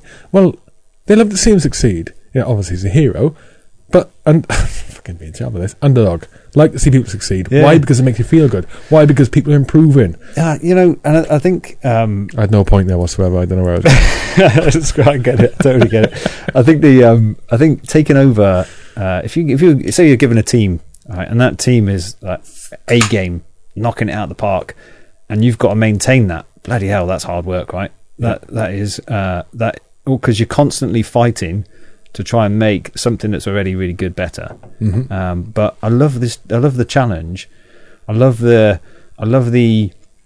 Um, the opportunity to. And, and bloody hell, you think about where I'm from and my background, and I, I've been given this opportunity by Inmarsat to take something that is failing and make it succeed.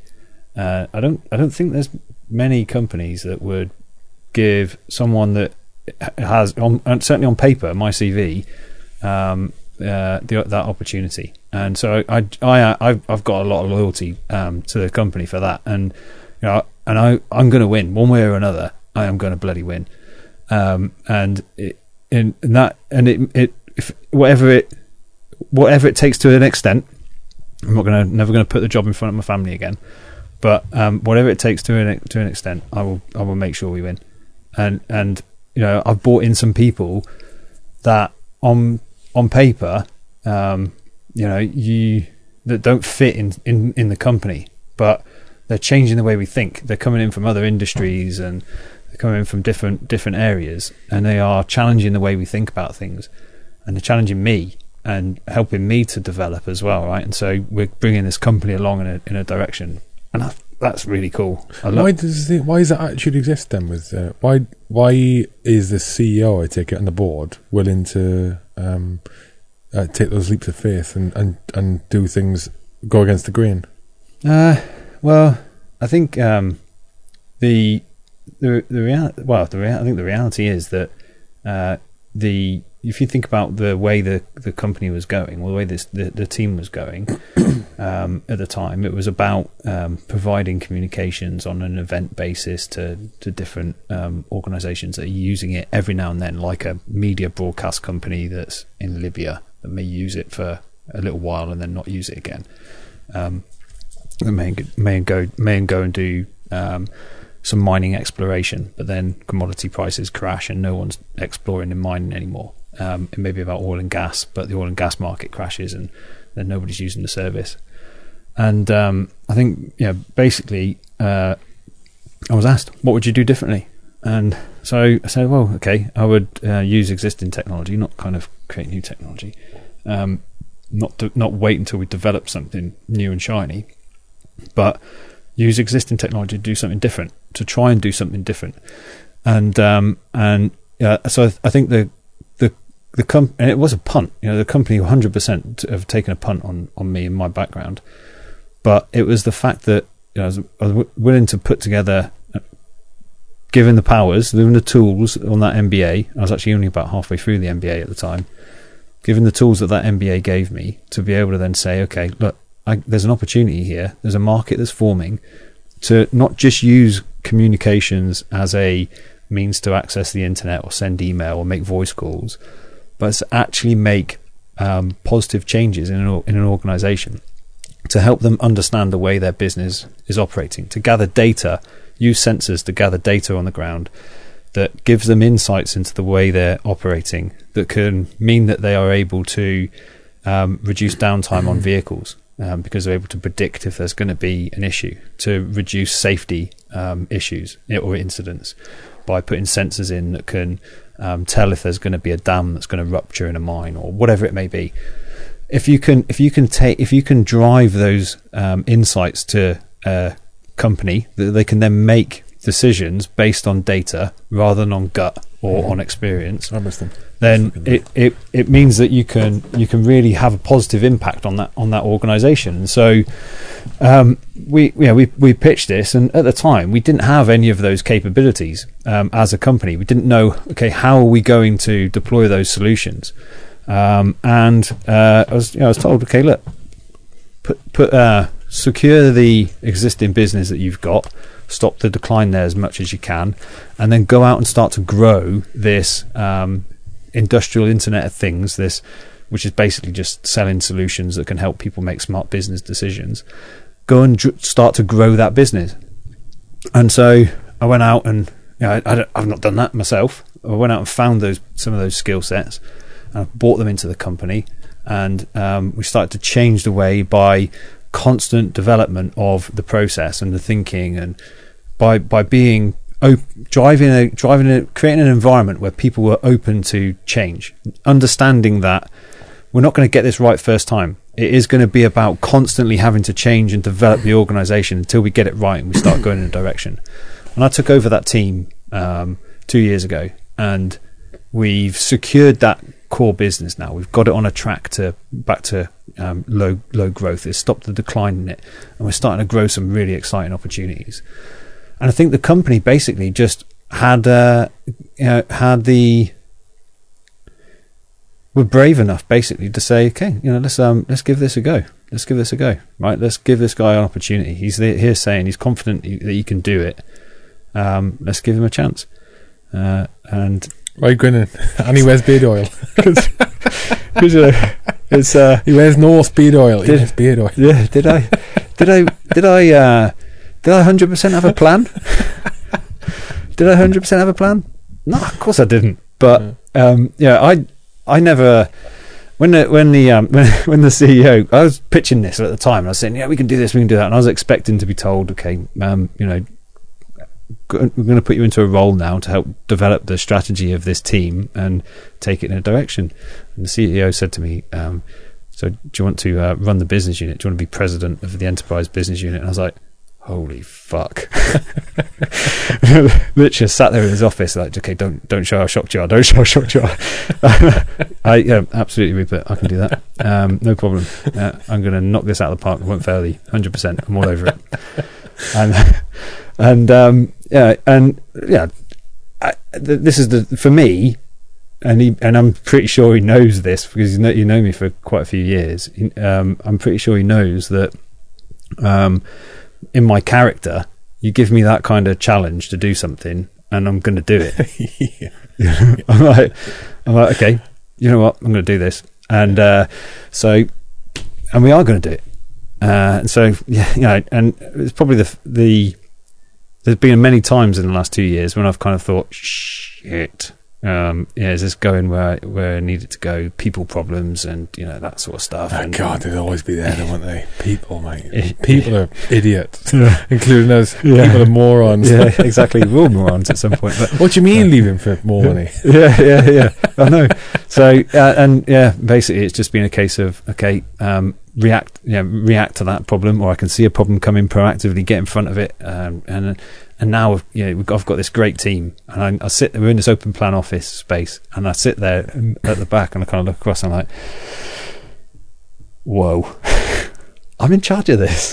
There's people here that are experts in mining and Um, yeah, they they they're ex- uh, experts in precision agriculture and people that have led massive sales team. Precision agriculture. Oh yeah, Go on. so Go on. um, so the- I take it it doesn't involve Farmer Giles and his uh, combine harvester. well, it, it involves uh, it involves autonomous uh, harvesters. It involves Ah, um, it involves really? using sat- satellites to do precision uh, harvesting of crops in places like Brazil um, to provide uh, GPS augmentation to be able to to be able to harvest the the crop that is the most ripe in the ready for harvest and.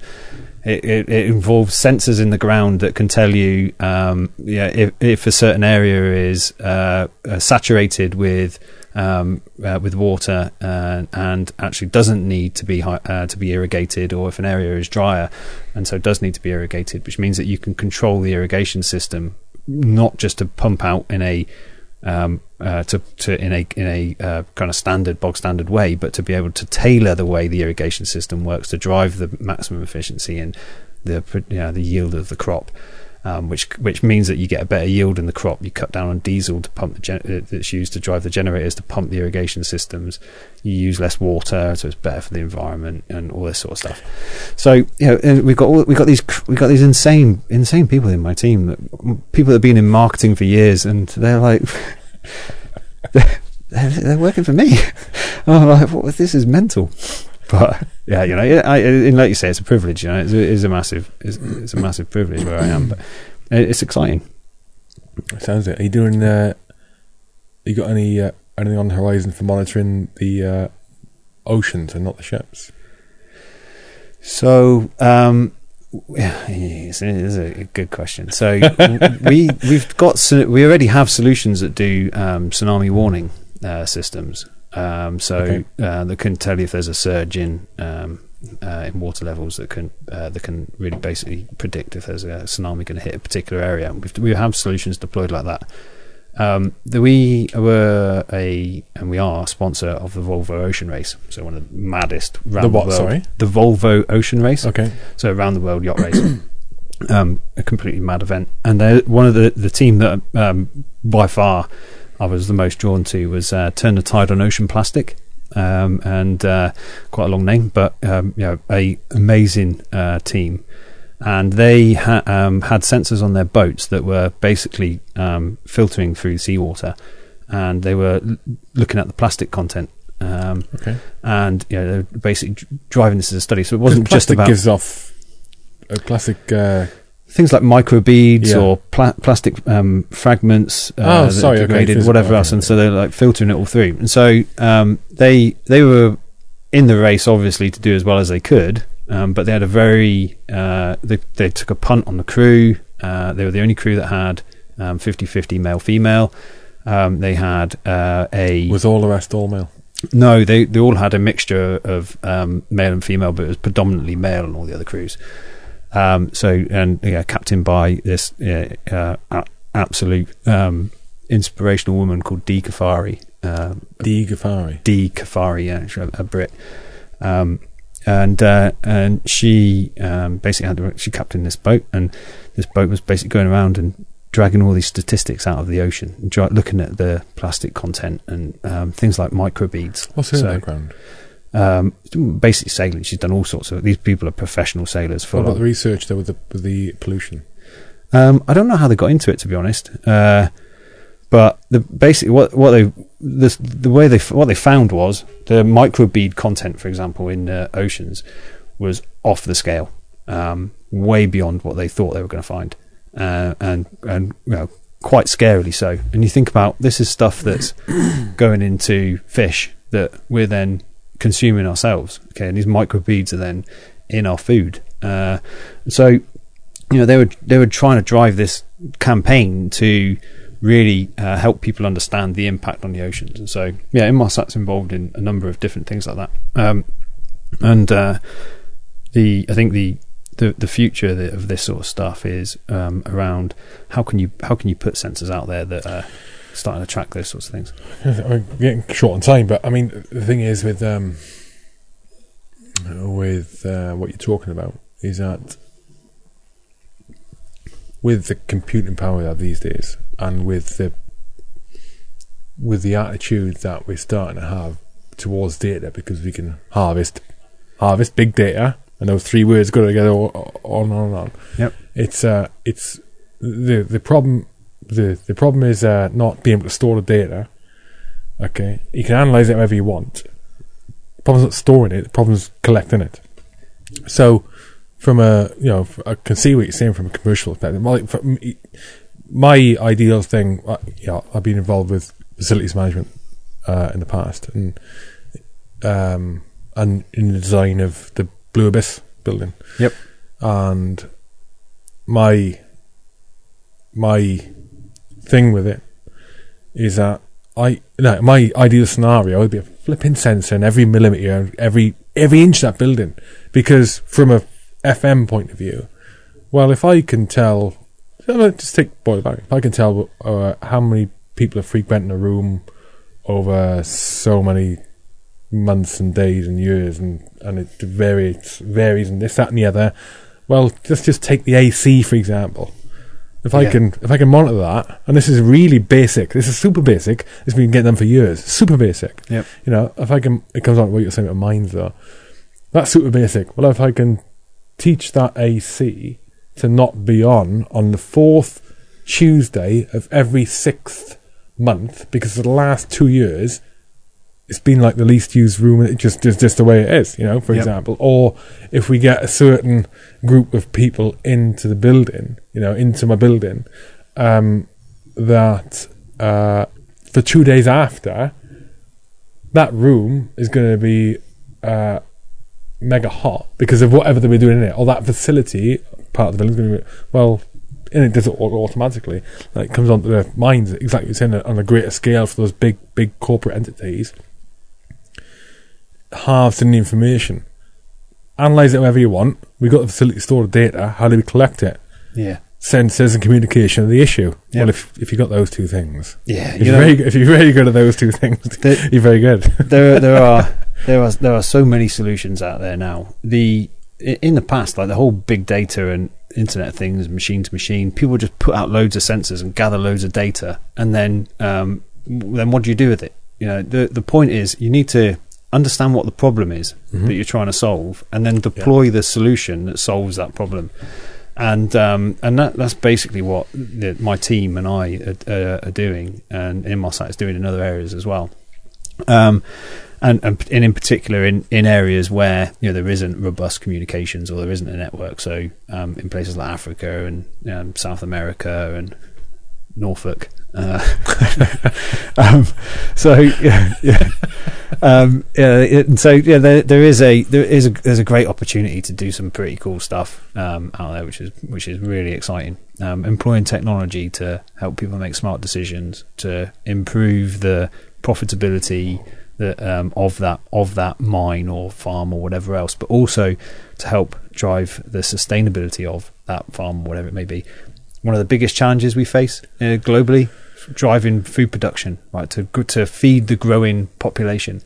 Um, you start to use technology to help make smart decisions around how you grow crops and get the most yield out of things And that is going to help with that that um, that issue in the future. Driving cooperative farming and all those sorts of things. It's, it's really exciting stuff, and that that's the sort of stuff going back to that purpose, where those sorts of things really drive a vein through a lot of the projects that we're doing now, having positive impacts on the planet and on people, um, and that, that's stuff that gets me excited and you know, it gives me that sense of purpose that I was lacking and I've now got. Awesome, mate. Ah, you, um, I nearly said that's it. It's not it. You've got um, this is your. Uh, we need to wrap it up. I'm looking at the time. Flipping heck. uh, shameless plug opportunity. Now I know that in my site I've got some form of veterans networking event, or am I wrong? Nope. Like, totally go on. right. So, uh, third of December, um, we've got an event in uh, in in uh, in London at our Old Street headquarters. Um, we've got a lot of veterans in the company, and the initiative that we're driving basically is um, to bring people in that are going through um, uh, the uh, career transition partnership process. We're working in uh, hand in hand with the uh, Career Transition Partnership Oh yeah. Oh Yep. good. Okay. Cool. and a bunch of other organisations. And um, on the so on the third of December, we're looking to bring people in to the uh, to the company, um, beer and pizza, uh, and then have a panel um, led by uh, a clown called Paul Gudonis, uh, and um, Before or after the beer? uh, before, um, and uh, yeah, make make sure people go through the panel discussion first before we give them access to. Otherwise, they'll bugger off. Um, so yeah, come in, um, talk to myself, uh, talk to a group of others. So we've got a guy that's just left, um, left the uh, two and six parachute signal squadron as a lance corporal, um, uh, young lad called uh, Ash Fletcher. Um, so he's uh, he's going to be there on the panel. We've got Del Ashley, um, the the bootneck I was talking about before, and and a few others that are going to be on that panel. And so um, basically, it'd be an opportunity for people to ask questions and the and then do some networking. We're going to get people together afterwards. And one of the things that we're we're, we're hoping we'll get from that is um, approximately forty ish. Uh, people that were interested in um, uh, being mentored uh, throughout 2019 to help things like CVs, uh, to help with, um, if they've got questions about how to do interviews or um, you know, how to approach people uh, proactively, all those sorts of things. And so have these have these Inmarsat mentors, both both ex military military veterans and uh, and civilians, help people through this this transition. Um, and there's no there's no promise of a, of a of a job out of it for, for these guys, but there will be roles that will come up um, throughout 2019 that we'll like to feed these people through. Um, i i- at the very minimum, if it just gives them some practice uh, for for things like interview skills and whatever else. Um, uh, ideally, there'll be some uh, there'll be some roles out of it as well. Um, there's one thing that uh, you know I, I believe, and that's that the the veteran community, people leaving the military, have two great skills that they should harness and getting shit done. Just basically that ability to um, work through a problem and, and find a resolution and not being a dick. those are two things. Who Now, not everyone, who- not who- everyone who gets did that you right. work with? not, everyone, not work with? not everyone No, gets I that right. agree. I agree. I've stolen that actually straight from uh, from Jake Wood, um, the CEO of Team Rubicon USA, the founder of Team Rubicon. Um, those are the two guiding principles for Team Rubicon at USA and UK and all the others. Don't be a dick and get shit done. and do you know what? Those are rules to live life by. Um, you do that, you- you're going to be a winner.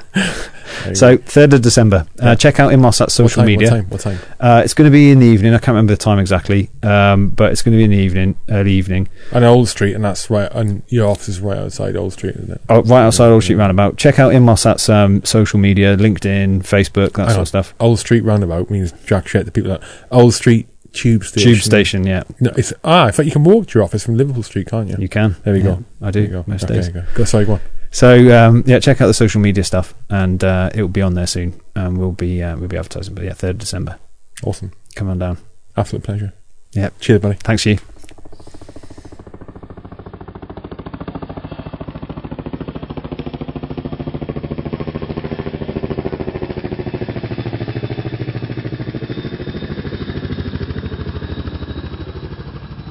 That is it. Hope you enjoyed. Before I forget, I don't have to say that because we can just re-record. But I'm saying it anyway. On the 20th of November 2018, so you are stuffed if you listen to this after, which is highly likely. 20th of November 2018, Levers Link event uh, in Colchester, starting at 6:30 p.m. at the Officers Club. That is a free networking event for service leavers where they connect service leavers with business people or other service leavers got out and want to pass on their advice to you. It will help you transition into Civvy Street or, if you're already out, help you find a new career if you're looking for one. That is the 20th of November in the Colchester Officers Club. It's right smack in the centre and it's free parking and all sorts. Cool. Another shout out to our sponsors, Westway Nissan. 20% discount, up to 20% discount for service leavers or serving personnel. westwaynissan.co.uk and Westway Nissan on social media. Also, Rugby for Heroes. You can find them on social media. So Instagram they're on. I know that. Twitter they're on. Oh, they're on Facebook as well. They're on everything. At Rugby Number Four Heroes. Next event is next year, 10th 11th of May 2019. Uh, rugby players drinking beer and gin. Awesome.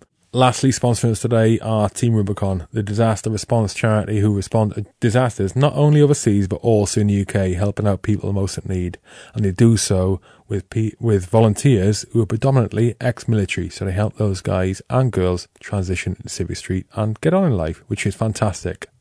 That's it. Until next. Oh no, it's not it. Team Rubicon. Flipping heck. What am I on about? Team Rubicon, uh, UK.org. Maniac. Uh, until next time. Out.